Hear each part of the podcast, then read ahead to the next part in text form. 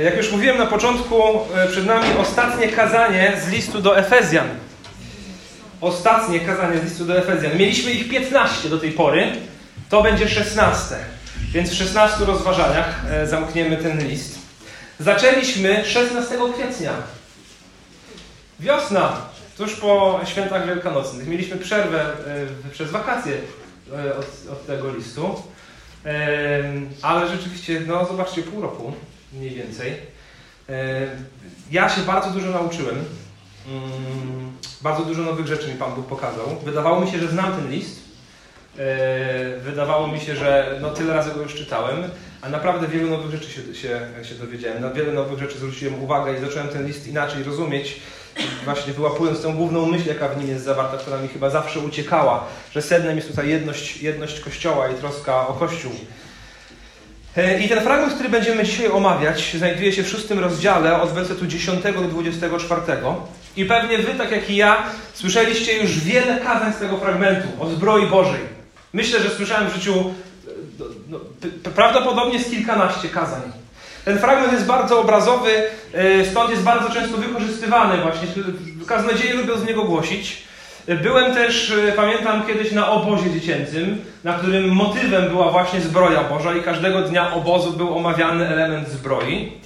E, widziałem wiele grafik w internecie, wy pewnie również zbroją, że był jakiś żołnierz, taki rycerz, tarczą, z mieczem i tam było podpisane właśnie, jakie to są elementy zbroi. Nawet wczoraj na Facebooku ktoś z moich znajomych coś takiego udostępnił. Miałem nawet kiedyś koszulkę y, ze zbroją Bożą i jakimś tam opisem. I uważam, że większość tych rzeczy, które widziałem związanych z tym fragmentem, tych, tych kazań, koszulek, obozów i tak dalej, nie były one zgodne z zamiarem i zamysłem apostoła Pawła z tym, po co ten tekst został napisany. Rozmijały się z głównym zamiarem e, e, i zamysłem apostoła Pawła, Ducha Świętego, który poprzez niego, e, czy Pawła natchnął, aby ten tekst został spisany. Zazwyczaj te kazania, czy te właśnie wszystkie nie wiem, koszulki i tak dalej, i tak dalej, skupiały się na szczegółach zbroi że tam hełm zbawienia. I ktoś próbował kreatywnie opisać, co to, co to znaczy, że hełm zbawienia. Pancerz sprawiedliwości. I co to znaczy ten pancerz sprawiedliwości. I taką grafikę dokładnie, tak jak powiedziałem wczoraj, ktoś z moich znajomych udostępnił. I oczywiście te szczegóły zbroi są ważne, y, ale są tylko jednym, jedną z rzeczy, które w tym fragmencie są. I wydaje mi się, że jeśli skupimy się tylko na tej jednej rzeczy, rozminiemy się z głównym przesłaniem, z tego, po co zostało to napisane. Mam nadzieję, że uda mi się dzisiaj rzeczywiście skupić na całym znaczeniu tego fragmentu i w związku z tym na domknięciu tego listu. W ogóle to jest właśnie taka rzecz, którą zauważyłem dzięki nauczaniu ekspozycyjnemu, czyli y, omawianiu werset po wersecie ksiąg biblijnych, że człowiek na wiele tekstów może, które dobrze zna, może, może spojrzeć inaczej. Dlatego, że często znamy te teksty wyrwane z kontekstu, jakieś ulubione wersety, a pokój Chrystusowy na przykład będzie tak w was mieszkał, albo słowo Chrystusowe niech mieszka w was obficie, albo tak Bóg umiłował świat, że Syna swego jednorodzonego dał. Znamy te fragmenty, natomiast bardzo ważne jest, to jest wcześniej, to jest później, bo to autorzy biblijni pod natchnieniem Ducha Świętego spisali całość a my z tego wybieramy nasze ulubione kąski i kiedy tak robimy, często może nam duże rzeczy umknąć. I uważam, że tak jest właśnie z tą kwestią zbroi Bożej. Lubię to właśnie, tak cenię nauczanie ekspozycyjne, w ten sposób staram się nauczać, bo rzeczywiście na wiele znanych tekstów można spojrzeć inaczej, kiedy zobaczymy je w ich kontekście, zrozumiemy, co przez to przechodzili odbiorcy, dlaczego to zostało napisane, do kogo to zostało napisane i tak dalej, i tak dalej. Więc rzeczywiście te wersety, które będziemy dzisiaj czytać, są zakończeniem tego listu, wpisują się pięknie w całość tego listu. W tym fragmencie apostoł Paweł domyka wiele wątków, które się przewijały przez cały ten list. E, więc ci, którzy byli na wszystkich tych kazaniach albo na większości, pewnie wiele rzeczy wyłapią. Ci, którzy może nie, to, e, to i tak mam nadzieję, że, że, że dla Was to będzie odświeżające i zachęcające i pomocne. Więc przeczytajmy list świętego Pawła do Efezjan, rozdział 6, wersety od 10 do 24. Dzisiaj będę czytał z tłumaczenia Biblii Warszawskiej. W końcu, bracia moi, umacniajcie się w Panu i w potężnej mocy Jego. Przywdziejcie całą zbroję Bożą, abyście mogli się ostać przed zasadzkami diabelskimi. Gdyż bój toczymy nie z krwią i z ciałem, lecz z nadziemskimi władzami, ze zwierzchnościami, z władcami tego świata ciemności, ze złymi duchami w okręgach niebieskich. Dlatego weźcie całą zbroję Bożą, abyście mogli stawić opór w dniu złym i dokonawszy wszystkiego ostać się. Stójcie tedy, opasawszy biodra swoje prawdą, przywdziawszy pancerz sprawiedliwości i obuwszy nogi, by być gotowymi do zwiastowania Ewangelii pokoju. A przede wszystkim weźcie tarczę wiary, którą będziecie mogli zgasić wszystkie ogniste pociski złego. Weźcie też przyłbicę zbawienia i miecz ducha, którym jest Słowo Boże. W każdej modlitwie i prośbie zanoście o każdym czasie modły w duchu i tak czuwajcie z całą wytrwałością i błaganiem za wszystkich świętych. I za mnie, aby mi, kiedy otworzę usta moje, dana była mowa do śmiałego zwiastowania Ewangelii, dla której poselstwo sprawuje w więzach, abym ją mógł z odwagą zwiastować, jak to czynić winienem. O wszystkim zaś, żebyście i wy wiedzieli, co się ze mną dzieje i co porabiam, powiadomi was Tychikus, umiłowany brat i wierny sługa w Panu, którego posłałem do was właśnie po to, abyście dowiedzieli się o tym, co się z nami dzieje i aby pocieszył wasze serca. Pokój niech będzie braciom i miłość wraz z wiarą od Boga Ojca i Pana Jezusa Chrystusa.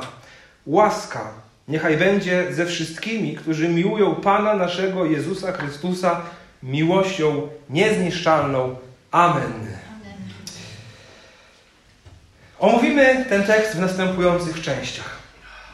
Wersety 10 do 13 to jest y, Paweł przedstawia nam potrzebę obrony przed atakami diabelskimi i mówi właśnie, przed kim w ogóle mamy się bronić. Tutaj spędzimy najwięcej czasu, prawie połowę kazania w tych, w tych czterech wersetach. Później y, mamy wersety 14 do 17, gdzie mamy opis tej pełnej zbroi, którą mamy na siebie włożyć. W 18 do 20 mamy prośbę o, o modlitwę o apostoła Pawła i 21 do 24 mamy y, zakończenie. Zwróćmy uwagę, tak jak powiedziałem, najwięcej czasu spędzimy tutaj w wersetach 10 do 13. Jeszcze raz je przeczytam. W końcu, bracia moi, umacniajcie się w Panu i w potężnej mocy Jego. Przywdziejcie całą zbroję Bożą, abyście mogli się ostać przed zasadzkami diabelskimi. Gdyż bój toczymy nie z krwią i z ciałem, lecz nad ziemskimi władzami, ze zwierzchnościami, z władcami tego świata, e, tego świata ciemności, ze złymi duchami w okręgach niebieskich. Dlatego weźcie całą zbroję Bożą, abyście mogli stawić opór w dniu złym i dokonawszy wszystkiego ostać się.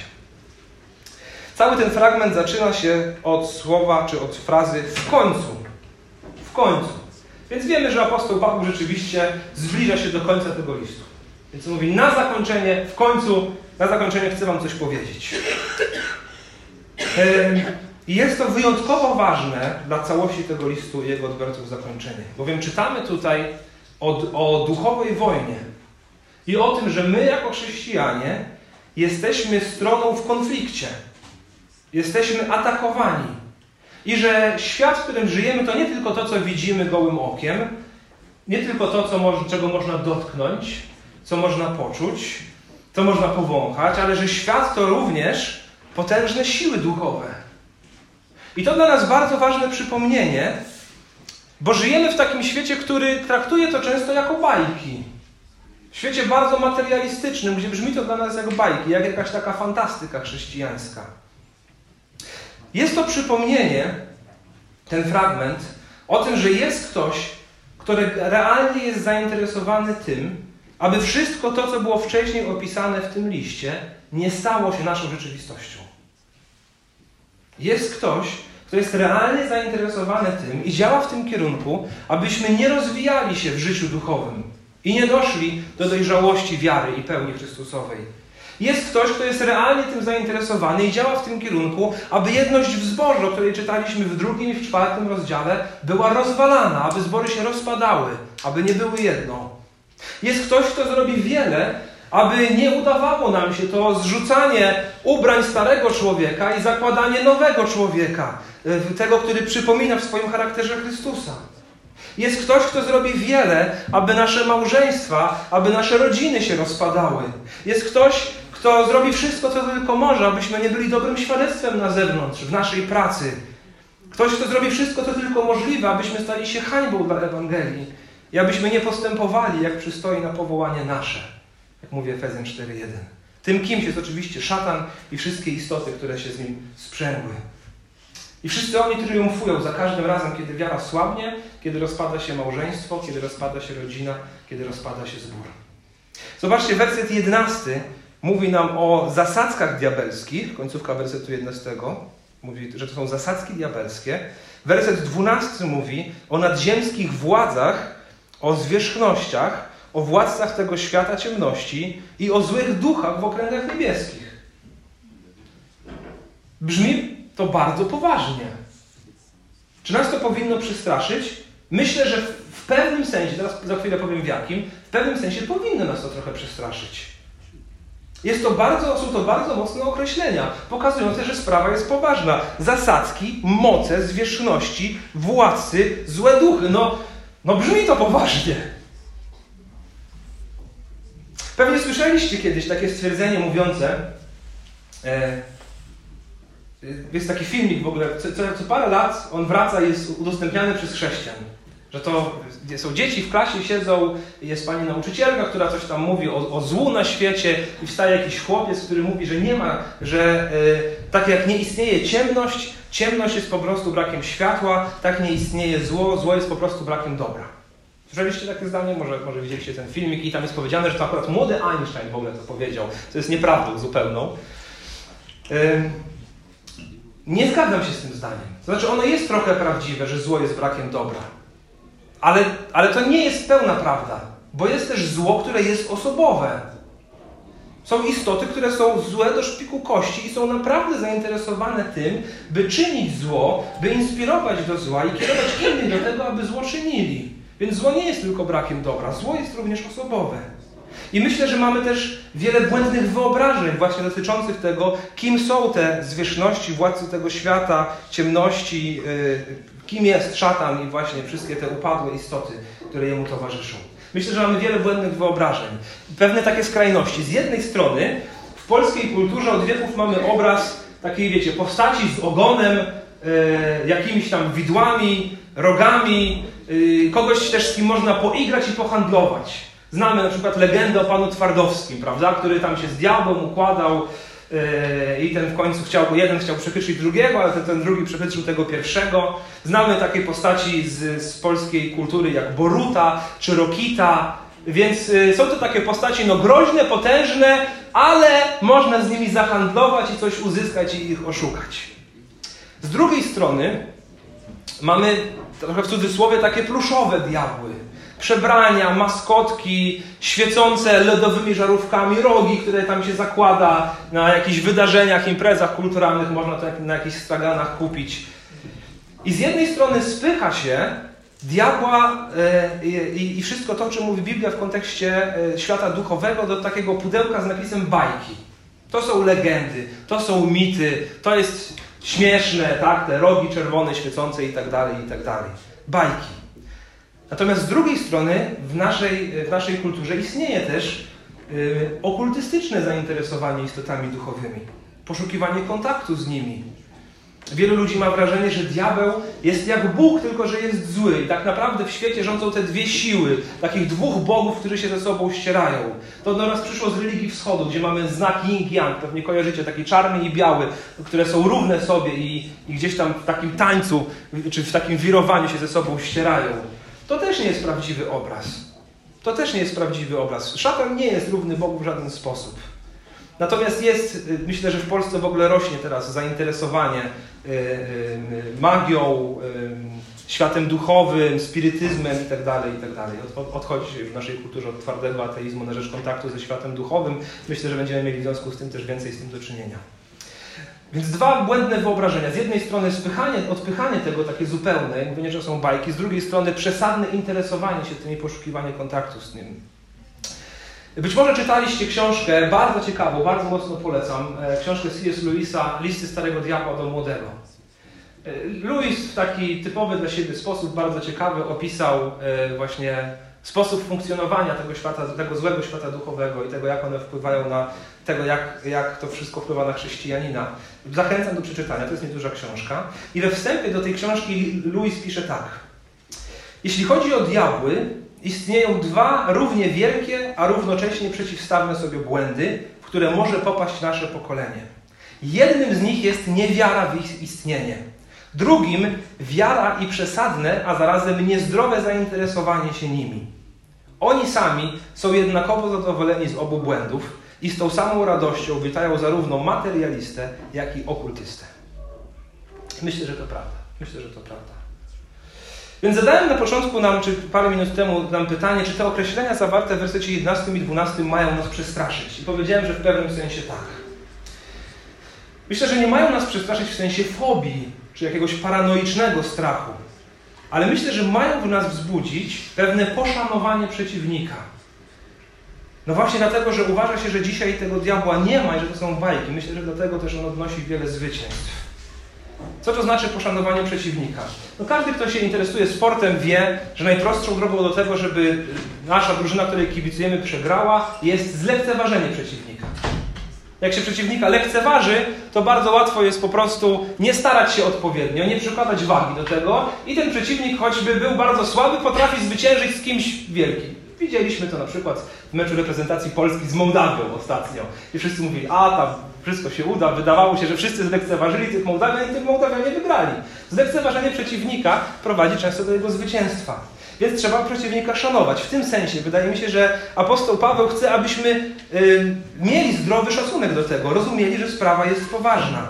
Zasadzki diabelskie, mamy takie określenie, mówią o przebiegłości i o mądrości przeciwnika. Nadziemskie władze i zwierzchności. O nich już była mowa w pierwszym rozdziale, 21 wersecie. Władca świata ciemności. To podobna fraza, która była w rozdziale drugim i wersecie drugim. To wszystko brzmi bardzo poważnie i świadczy o mocy, więc przebiegłość i moc przeciwnika. Więc myślę, że ma nam to wskazywać na to, że trzeba w zdrowym znaczeniu tego słowa przeciwnika szanować, mieć świadomość jego mocy i przebiegłości. Zresztą Efezjanom nie trzeba było udowadniać istnienia świata duchowego. Pamiętacie, kiedy dotarła do nich Ewangelia? Jaki był niezwykły efekt działania Ewangelii w Efezie? Że ludzie przynosili księgi E, magiczne, księgi, które służyły właśnie do posługiwania się jakąś magią, to księgi okultystyczne. Ci, którzy się nawracali, znosili je i spalono wtedy, czytamy w dziejach apostolskich, e, książki o łącznej wartości 50 tysięcy srebrników. Wykonałem trochę pracy, aby się dowiedzieć, ile by to było. 50 tysięcy srebrników. I w przeliczaniu na dzisiejsze pieniądze byłoby to przynajmniej kilka, a być może nawet kilkanaście milionów złotych. Więc potężna była wartość tych książek. Książki też wtedy były bardzo drogie, nie każdy mógł je posiadać i tak dalej, i tak dalej. Ale rozumiecie, książki o wartości kilku, a być może nawet kilkunastu milionów złotych. E, Efezjanie doskonale wiedzieli, że istnieją siły duchowe. Wielu z nich miało styczność z tymi siłami duchowymi jeszcze przed nawróceniem. I wiedzieli, że te siły są realnie zainteresowane niszczeniem, niszczeniem ludzi. Czy jednak myśl o diable i demonach, opętaniach i tak dalej powinna nas jako ludzi wierzących przerażać? Absolutnie nie. Otwórzmy rozdział pierwszy więc powinniśmy to szanować, ale nie powinno nas to przerażać. Rozdział pierwszy listu do Efezjan. Przeczytamy wersety od 19 do 22. Więc to jest modlitwa apostoła Pawła, gdzie Paweł modli się o to, aby chrześcijanie potrafili pojąć od wiersza 19, jak nadzwyczajna jest wielkość mocy Jego wobec nas, którzy wierzymy dzięki przemożnej, dzięki działaniu przemożnej siły Jego, jaką okazał w Chrystusie, gdy wzbudził Go z martwych i posadził po prawicy swojej w niebie. Ponad wszelką nadziemską władzą i zwierzchnością i mocą i panowaniem i wszelkim imieniem, jakie może być wymienione, nie tylko w tym wieku, ale i w przyszłym. I wszystko poddał pod nogi Jego, a Jego samego ustanowił ponad wszystkim głową Kościoła nie musimy drżeć przed mocami diabelskimi, bo jak mówi werset 21, Chrystus odniósł nad nimi zwycięstwo. Siedzi ponad wszelką nadziemską władzą i zwierzchnością, mocą i panowaniem i wszelkim imieniem, jakie może być wymienione nie tylko w tym wieku, ale i w przyszłym. Te moce i zwierzchności, y, diabeł i, i, i jego sługusy są pokonani. Są pokonani, są pod butem Chrystusa, moglibyśmy powiedzieć. Jeśli jesteśmy w Chrystusie, jesteśmy uczestnikami Jego zwycięstwa. List do Kolosan 2.15 mówi, że Jezus rozbroił nadziemskie władze i zwierzchności i wystawił je na pokaz nam, odniósłszy w Nim triumf nad nimi. Więc nadziemskie władze i zwierzchności są już pokonane. Jednak dopóki nie nastąpi kres tego świata, dogorywają i wciąż mogą kąsać. Tak jak ranne śmiertelnie zwierzę, wiadomo jest, że umrze, ale wciąż może wyrządzić komuś krzywdę. Tak jak ostatki pokonanej armii, nawet jeśli jest pokonana, te ostatki pokonanej armii wciąż mogą stwarzać problemy. I my żyjemy właśnie w tej perspektywie. W perspektywie czegoś, co już się wydarzyło, ale jeszcze się nie dopełniło. Perspektywie, gdzie szatan jest już pokonany i wie o tym, że jest pokonany, ale jego, jego zniszczenie nie jest, jeszcze, nie jest jeszcze całkowite. Będzie ono na przysądzie ostatecznym, jak mówi Apokalipsa. Więc Jezus odniósł zwycięstwo nad szatanem, on jest pokonany, zostanie w pełni unicestwiony w przyszłości. Z drugiej jednak strony on wciąż działa. I musimy sobie zdawać z tego sprawę. Piotr mówi, miejcie się na ważności, bo przeciwnik wasz chodzi jak lew ryczący, chcąc wam zaszkodzić, chcąc kogoś pożyć. Więc musimy umieć się przed nim bronić. I wszystko to, o czym mówiliśmy w ostatnich 15 e, kazaniach, on będzie chciał zablokować w życiu pojedynczych chrześcijan i w życiu zborów. I ważne jest też jeszcze podkreślenie, ani tutaj, ani w zasadzie nigdzie w Biblii nie mamy wprost opisane, skąd się wzięły upadłe duchowo istoty. Są pewne fragmenty, które interpretujemy w taki sposób, ale nigdzie Pan Bóg nam nie daje wprost takiej informacji, jak to się wydarzyło. Mamy pewne poszlaki, ale nie, nie ma takiej informacji wprost. Generalnie jest mowa o istotach duchowych, zazwyczaj przy okazji jakiś, czegoś innego. Przy okazji czegoś innego pojawia się mowa o istotach duchowych. Stąd wierzę, że Biblia daje nam tyle wiadomości, ile powinniśmy mieć. Nie powinniśmy ani do tego niczego dopowiadać, ani niczego do tego odejmować. Mieć do tego zdrowe podejście, zdrowy dystans, ani przesadnie się tym nie ekscytować, ani też tego nie odrzucać od siebie. Uważam, że główna myśl tego fragmentu brzmi następująco. Wierzący mogą się ostać przed zasadzkami diabelskimi dzięki Bożej mocy, Bożej zbroi i wytrwałej modlitwie o siebie nawzajem. Ludzie wierzący mogą ostać się przed zasadzkami diabelskimi dzięki Bożej mocy, Bożej zbroi i wytrwałej modlitwie o siebie nawzajem. Więc przeanalizujmy teraz konkretne, te konkrety dotyczące tego, co mamy robić. Werset 11 mówi: yy, Przywdziejcie całą zbroję, po co? Abyście mogli ostać się przed zasadzkami diabelskimi. Więc jakie jest nasze zadanie? Ostać się przed zasadzkami diabelskimi, werset 11. Werset 13. Abyście mogli stawić opór w dniu złym, i dokonawszy wszystkiego ostać się. Werset 14 mówi: stójcie tedy. Więc mamy ostać się, stawić opór, ostać się, stójcie. Stójcie. Nie maszerujcie, nie biegnijcie, nie atakujcie. Stójcie i stawiajcie opór. Ostańcie się. My mamy się bronić. Nie mamy atakować diabła, nie mamy przeciwko niemu występować. Mamy się przed nim bronić. My nie jesteśmy od atakowania go. To Jezus go zaatakował i zrobił to skutecznie. Stąd zupełnie obcym mi są różnego rodzaju gromienia szatana, tak jak możemy oglądać w różnych ruchach charyzmatycznych. To nie do nas należy. To nie jest nasza sprawa. Chrystus odniósł zwycięstwo. My mamy się ostać w dniu złym. Więc jak mamy się ostać? Dwie rzeczy należy uczynić. Werset dziesiąty. Umacniajcie się, bracia, w Panu i w potężnej mocy Jego. To jest pierwsza rzecz. Umacniajcie się w Panu potężnej mocy Jego. I w związku z tym, werset 11, przywdziejcie całą zbroję Bożą. I podobnie werset 13, weźcie całą zbroję Bożą. Umacniajcie się w Panu i potężnej mocy Jego, przywdziejcie całą zbroję, weźcie całą zbroję. I tu chcę się z Wami podzielić moim największym odkryciem, jakiego dokonałem, przygotowując to kazanie, myśląc, że, że, że znam ten tekst. A wydaje mi się, że, że nie znałem go tak jak, jak teraz. Tak jak już mówiłem wcześniej, słyszałem wiele kazań z tego fragmentu i wszystkie w zasadzie skupiały się na elementach zbroi i pewnej kreatywności kaznodziei, tego co z, tą, co z tymi elementami zbroić i zrobić, jak je dopasować. Wydaje mi się jednak, że znacznie istotniejsze dla złapania znaczenia tego fragmentu są te wersety tutaj, które omawiamy we wstępie. Co według nich mamy zrobić? Umacniać się w Panu i potężnej mocy Jego, przywdziać całą zbroję Bożą. To jest znowu kolejny motyw, który nam tutaj domyka apostoł Paweł. Pamiętacie? Motyw właśnie zrzucania i zakładania czegoś. Zrzucania tych starych ubrań, przeoblekania się w coś nowego. Tutaj on mówi, przeobleczcie się w całą zbroję Bożą. To jest zbroja jaka? Boża. Dwa razy tu, jak jest, za każdym razem jak jest mowa o zbroi, za każdym razem jest mowa, że jest to zbroja Boża. I to jest niezwykle istotne, bo bardzo łatwo jest po tym stwierdzeniu się prześliznąć. Bowiem ta zbroja to rzeczywiście jest zbroja, którą nosi również Bóg. Ja wiem, że to brzmi dziwnie, ale w Starym Testamencie, jak już czytałem na początku, e, zresztą jeden z fragmentów, bardzo często jest odniesienie do Boga jako wojownika. Czytaliśmy na początku nabożeństwa Wyjścia 15.3, gdzie jest napisane Pan jest wojownikiem, Pan Jego imię. Szczególnie w psalmach Bóg jest opisany jako wojownik. Ale w kilku innych miejscach, szczególnie dużo w księdze Izajasza, mamy opis elementów zbroi, które ma nosić Mesjasz. Nie chodzi tu oczywiście chyba o fizyczną zbroję, tak jak i w liście do Efezjan nie chodzi o fizyczną zbroję. Jest to pewien obraz, ale jest tam obraz Mesjasza, który nosi jakąś zbroję. I zaraz sprawdzimy te fragmenty i w zasadzie wszystkie te elementy listu do Efezjan to są elementy, które ma założone Mesjasz zapowiadane w księdze Izajasza. Więc to nie było tak, że apostoł Paweł sobie siedział w jakimś pomieszczeniu, w więzieniu wtedy w Rzymie, patrzy, a przed drzwiami stoi żołnierz rzymski i mówi, ale to byłby ciekawy obraz dla Efezjan. Co on ma tutaj na sobie? Ma buty. Co by zrobić z tymi butami? A zróbmy buty gotowości do głoszenia Ewangelii. Co on jeszcze na sobie ma? Pancerz.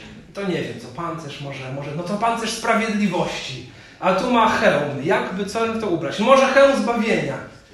Apostoł Paweł tutaj nie posługiwał się jakąś swoją kreatywnością i pomysłowością nadania nam dobrego obrazu. On pod natchnieniem Ducha Świętego spisał te słowa, znając bardzo dobrze Stary Testament i pisząc o tym, że mamy założyć zbroję Bożą, czyli tak naprawdę mamy być obleczeni w Chrystusa. Spójrzmy na elementy zbroi opisane w Efezjan, najpierw w Efezjan 14 do 17. Stójcie tedy, opasawszy biodra swoje prawdą, przywdziawszy pancerz sprawiedliwości, obuwszy nogi, by być gotowymi do zwiastowania Ewangelii pokoju, a przede wszystkim weźcie tarczę wiary, którą będziecie mogli zgasić wszystkie ogniste pociski złego. Weźcie też przyłbicę zbawienia i miecz ducha, którym jest Słowo Boże. Przytoczę teraz kilka fragmentów z księgi Izajasza. Jeśli chcecie, zapraszam, otwórzcie tę księgę razem ze mną.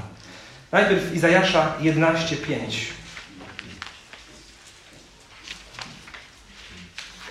Izajasza 11:5, gdzie mamy y, jedną z pierwszych w księdze Izajasza zapowiedzi przyjścia y, Mesjasza. W 11:5 czytamy: I będzie sprawiedliwość pasem jego bioder, a prawda rzemieniem jego lędźwi.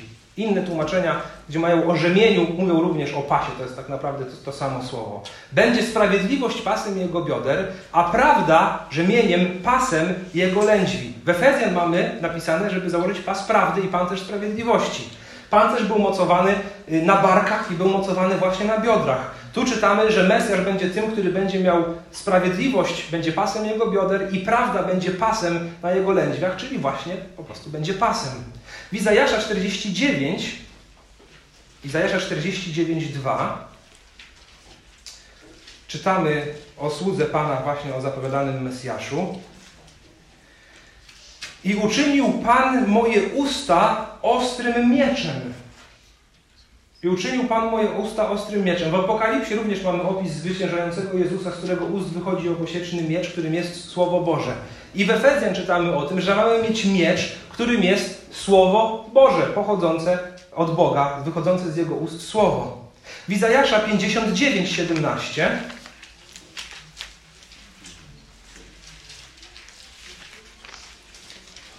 59:17 czytamy Przyoblógł się w sprawiedliwość jak w pancerz i hełm zwycięstwa włożył na swoją głowę, przyoblógł się w szatę pomsty i odział się w płaszcz żarliwości. Mamy pancerz sprawiedliwości, w Efezjan mamy również pancerz sprawiedliwości. Tu mamy hełm zwycięstwa, który włożył na swoją głowę, tam mamy hełm zbawienia. W Izajasza 52, więc lekko się cofamy. 52, 6, 7 czytamy Dlatego mój lud pozna moje imię, zrozumie w owym dniu, że to ja jestem, który mówi oto jestem. Jak miłe są na górach nogi tego, który zwiastuje radosną wieść, który ogłasza pokój, który zwiastuje dobro, który ogłasza zbawienie, który mówi do Syjonu, Twój Bóg jest królem. Więc czytamy tutaj o y, nogach, które zwiastują radosną wieść, i wieść o pokoju. W liście do Efezjan mamy element zbroi, jakim są buty gotowości do zwiastowania Ewangelii pokoju. W zasadzie każdy jeden element opisany w liście do Efezjan, tutaj w zbroi, znajdujemy jako elementy zbroi Mesjasza w, liście, w księdze Izajasza. Jest jeden element, którego tam nie ma. Co nim jest? Tarcza wiary. To oczywiste, że Mesjasz nie nosi tarczy wiary, dlatego że Mesjasz, który przyszedł, Chrystus, jest Bogiem. On nie jest tym, który potrzebuje w cokolwiek wierzyć. To w Niego się wierzy, a nie On kogoś wierzy. Uważam, że takie postawienie sprawy i spojrzenie na zbroję z perspektywy atrybutów Chrystusa bardzo mocno zmienia zastosowanie tego fragmentu. Bowiem zastosowaniem tego nie będzie spójrz na swoje życie, zobacz, jaki element jest u Ciebie najsłabszy i zacznij nad nim pracować. A zazwyczaj z takimi zastosowaniami się spotkałem. Tak naprawdę zastosowanie jest takie samo jak w przypadku wszystkich innych zastosowań w tym liście. Zastosowanie będzie oblecz się Chrystusa, bo to jest Jego zbroja. To nie jest załóż na siebie tutaj buty gotowości, tutaj pancerz, tutaj hełm. Masz albo całą zbroję, albo nie masz nic. Albo ona jest w pełni, albo ona nie jest w ogóle. Bo albo jesteś obleczony w Chrystusa, albo nie jesteś Jego. Zbroja, którą mamy się oblec, nie jest zbroją, która się hartuje przez nasze uświęcenie. A zazwyczaj takie słyszałem kazania. Nie jest zbroja, która staje się lepsza, bo my się bardziej staramy, bo się bardziej uświęcamy. Ta zbroja jest zbroją, w którą On sam nas ubiera. Zatem wezwanie, by coś ubrać, wziąć i nosić, jest tak naprawdę wezwaniem do tego, by przyjąć to z rąk Zbawcy. On nas w to ubierze. Więc gdy jesteśmy prawdziwie z Nim i gdy jesteśmy prawdziwie w Nim, to zawsze jesteśmy bezpieczni. Bo mamy wtedy każdy z tych elementów zbroi, bo jest to rzeczywiście pełna zbroja Boża. To jest Boża zbroja, nie nasza zbroja, to jest Jego zbroja. Więc drodzy, trwajmy przy Chrystusie. Trwajmy przy Chrystusie. To było zastosowanie w zasadzie każdego jednego kazania z listu do Efezjan. I takie samo musi być i tutaj. Trwajmy przy Chrystusie, bo gdy tak będzie, gdy to będziemy trwać w prawdzie, to będziemy chronieni Jego sprawiedliwością, to będziemy gotowi do dzielenia się dobrą nowiną, to będziemy pełni ducha, to będziemy mądrze korzystać z Bożego Słowa i będziemy mądrze korzystać z tarczy wiary. To wszystko jest w Nim, bo to jest Jego zbroja, którą On nam ze swojej łaski daje, kiedy przeoblekamy się w Niego, wierząc Jemu jako naszemu Panu i Zbawicielowi. Tak naprawdę w tym fragmencie jest jedno wyraźne i bardzo realne i mierzalne zastosowanie. Takie, w sensie takiej praktyczności tego, co mamy zrobić. Jeśli ma, jeśli ma być jakieś zastosowanie tego, co mamy zrobić, to to zastosowanie jest w wersecie 18. W każdej modlitwie i prośbie zanoście o każdym czasie modły w duchu i tak czuwajcie z całą wytrwałością i błaganiem za wszystkich świętych. Bo nie jesteśmy samotnymi wojownikami. To jest list napisany do Kościoła i wzywający do jedności Kościoła.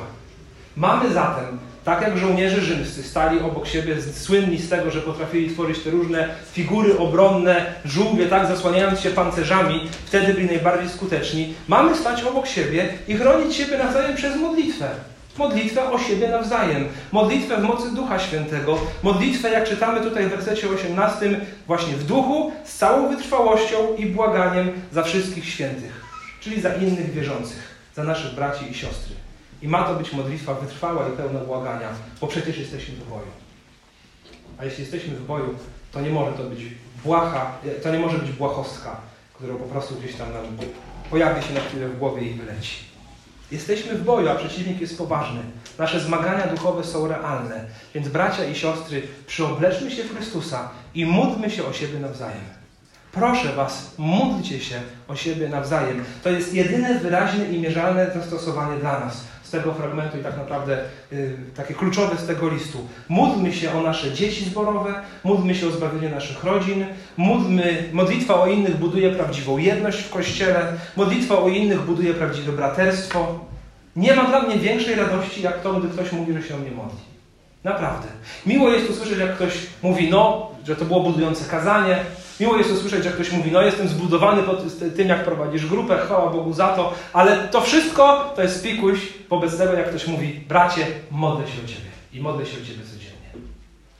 I myśl o tym, że ktoś przychodzi przed święty tron Zbawcy, tam w niebie i przynosi tam mnie w tej modlitwie. Powala mnie na kolana. Nie ma nic ważniejszego dla mnie, jak to, gdy ktoś mówi, że się o mnie modli. Bracia i siostry, proszę, módlcie się o mnie, módlcie się o moją rodzinę, módlcie się o nas wszystkich tutaj. To jest wezwanie dla nas. Jeśli zostaliśmy odziani w zbroję Bożą, to naszą, naszą troską jest modlitwa o siebie nawzajem. Trwać w Chrystusie i modlić się. Oto jest tajemnica wygrania z diabelskimi zasadzkami i mocami ciemności. Nie musimy przed nimi drżeć. Nie musimy się ich bać. Jeśli jesteśmy odziani w Chrystusa i modlimy się o siebie nawzajem. Cały ten fragment kończy się prośbą o modlitwę również o samego apostoła Pawła. Paweł mówi, módlcie się za mnie, módlcie się i za mnie, aby mi, kiedy otworzę usta moje, dana była mowa do śmiałego zwiastowania Ewangelii, dla której poselstwo sprawuję w więzach, abym ją mógł z odwagą zwiastować, jak to czynić winienem. O wszystkim zaś, żebyście i wy wiedzieli, co się ze mną dzieje i co porabiam, powiadomi was Tychikus, umiłowany brat i wierny sługa w Panu, którego posłałem do was właśnie po to, abyście dowiedzieli się o tym, co się z nami dzieje i aby pocieszył wasze serca. Więc życie Ewangelią i tym samym stawianie oporu złu wiąże się również z cierpieniem.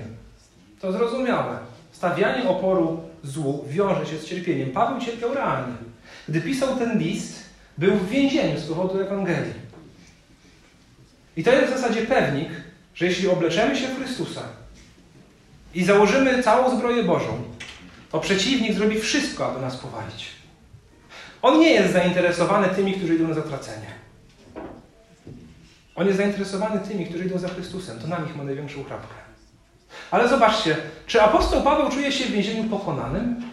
Nie. Czy apostoł Paweł może zrzuca tutaj winę na szatana? Skoro zaczął mówić o szatanie i mówi o tym, że jest w więzieniu, to może mówi, to jest diabelskie dzieło, że ja jestem w więzieniu. Absolutnie nie. W ogóle nie. On ufa Bogu. I on chce wykorzystać tą, tą trudną sytuację, która go spotkała do tego, aby z odwagą głosić Ewangelię tam, gdzie się znajduje. On chce się po prostu ostać i w sytuacji, w której się znalazł, zrobić coś dobrego. Tak budujące dla mnie było dzisiejsze świadectwo Oli o chorobie, bo słyszałem wiele świadectw ludzi, którzy chorują na raka czy zmagają się z innymi rzeczami. Mówią, to szatan mnie chce atakować. Ja tutaj gromimy szatana. Ja tego nie widzę u ludzi wierzących i nie widzę tego u apostoła Pawła, bo on tutaj kogokolwiek gromił. Być może to rzeczywiście szatan chciał, żeby on siedział w więzieniu, a może nie, ale ostatecznie i tak Pan Bóg ma nad tym władanie. Pamiętacie księgę Joba? Początek, gdzie to szatan rzekomo przychodzi, rzekomo, przychodzi wyprosić, aby tego Joba dotknąć i rzeczywiście próbuje i, i robi tam mnóstwo trudnych rzeczy i tragedie spotykają Joba, ale jak ta księga się kończy? Pamiętacie ostatnie wersety? Jest tam napisane, że oddał mu, yy, że wyratował z tych wszystkich rzeczy, które Pan na niego zesłał. Więc chociaż to nawet szatan chciał zrobić i robił, to ostatecznie to Bóg jest suwerenny i wziął na siebie odpowiedzialność za to. Tam końcówka tej, tego, tej księgi mówi o tym, że to Pan Bóg na niego to zesłał. A potem go z tego podźwignął. Bóg jest suwerenny nawet nad działaniem diabelskim. Nawet nad tym. Apostoł Paweł tutaj nie narzeka, nie mówi, że to przez szatana tutaj siedzi. W ogóle nie. On mówi, módlcie się o mnie, jestem w czymś, co mi się nie podoba, a nawet jak w tym jestem, to zanoście prośby o mnie, żebym kiedy otworzę usta, dana była mowa do śmiałego zwiastowania Ewangelii, dla której poselstwo sprawuje w więzach, abym ją mógł z odwagą zwiastować, jak to czynić powinienem. Chcę nas zachęcić do podobnej postawy. Naprawdę wiele razy spotkałem się w swoim duszpasterstwie z tym, że gdy dzieje się coś, co nam się nie podoba, ludzie zrzucają winę na działanie szatańskie. To nie wrzucanie winy na działanie szatańskie. Nie do tego jesteśmy powołani. Jesteśmy powołani do ufania Bogu do ufania w Jego suwerenność, w Jego dobroć, w Jego obietnicę, w to, że wszystko służy ku dobremu tym, którzy Boga miłują. To jest tym, którzy są powołani zgodnie z Jego wolą. I cały ten list kończy się w następujący sposób, wersety 23 do 24. Pokój niech będzie braciom i miłość wraz z wiarą od Boga Ojca i Pana Jezusa Chrystusa. Łaska niechaj będzie ze wszystkimi, którzy miłują Pana naszego Jezusa Chrystusa miłością niezniszczalną. Amen. Jak każdy swój list, taki ten apostoł Paweł kończy życzeniami łaski i pokoju. Pamiętacie, jak zaczyna każdy list? W zasadzie tak samo. Również łaską. Efezjan 1:2 Łaska wam i pokój od Boga Ojca naszego i od Pana Jezusa Chrystusa. Łaska i pokój są klamrą, której spina się cały ten list. Łaska i pokój na samym początku i łaska i pokój na samym końcu. Łaska i pokój są klamrą, w której zawiera się treść tego listu. I łaska i pokój są klamrą, w której spina się też i nasze życie. Apostoł Paweł daje tutaj też życzenia miłości, wiary od Boga Ojca i Pana Jezusa Chrystusa. On jest źródłem naszej miłości i naszej wiary. I to On, Bóg Ojciec i Syn Boży wraz z Duchem Świętym są źródłem, są tymi, od których pochodzi pokój, miłość, wiara i łaska. Więc drodzy, nie bójmy się Boga o to prosić. O pokój, o miłość, o wiarę, o łaskę nie bójmy się Go prosić o pełną zbroję Bożą. Nie bójmy, nie bójmy się e, prosić Go o to, aby rzeczywiście odbywało się w naszym życiu to uświęcenie, zrzucanie starego człowieka i przeoblekanie w nowego. Walczmy o to, stawmy opór w dniu złym. Niech rzeczywiście te wszystkie rzeczy, o których mówi list do Efezjan nam towarzyszy. Miejmy świadomość, że jest ktoś, kto chce to realnie zniszczyć. Dlatego tym bardziej troszczmy się o jedność między nami i o świętość w nas. Jak to nam będzie towarzyszyć? Chwała Bogu. Nasze życie jako pojedynczych osób, jako społeczności naprawdę będzie w dobrej kondycji, choćby dookoła wszystkie diabły chciały nam zagrozić. Pan Bóg jest dobry i tego nas uczyli z Efezjan. Amen. Amen.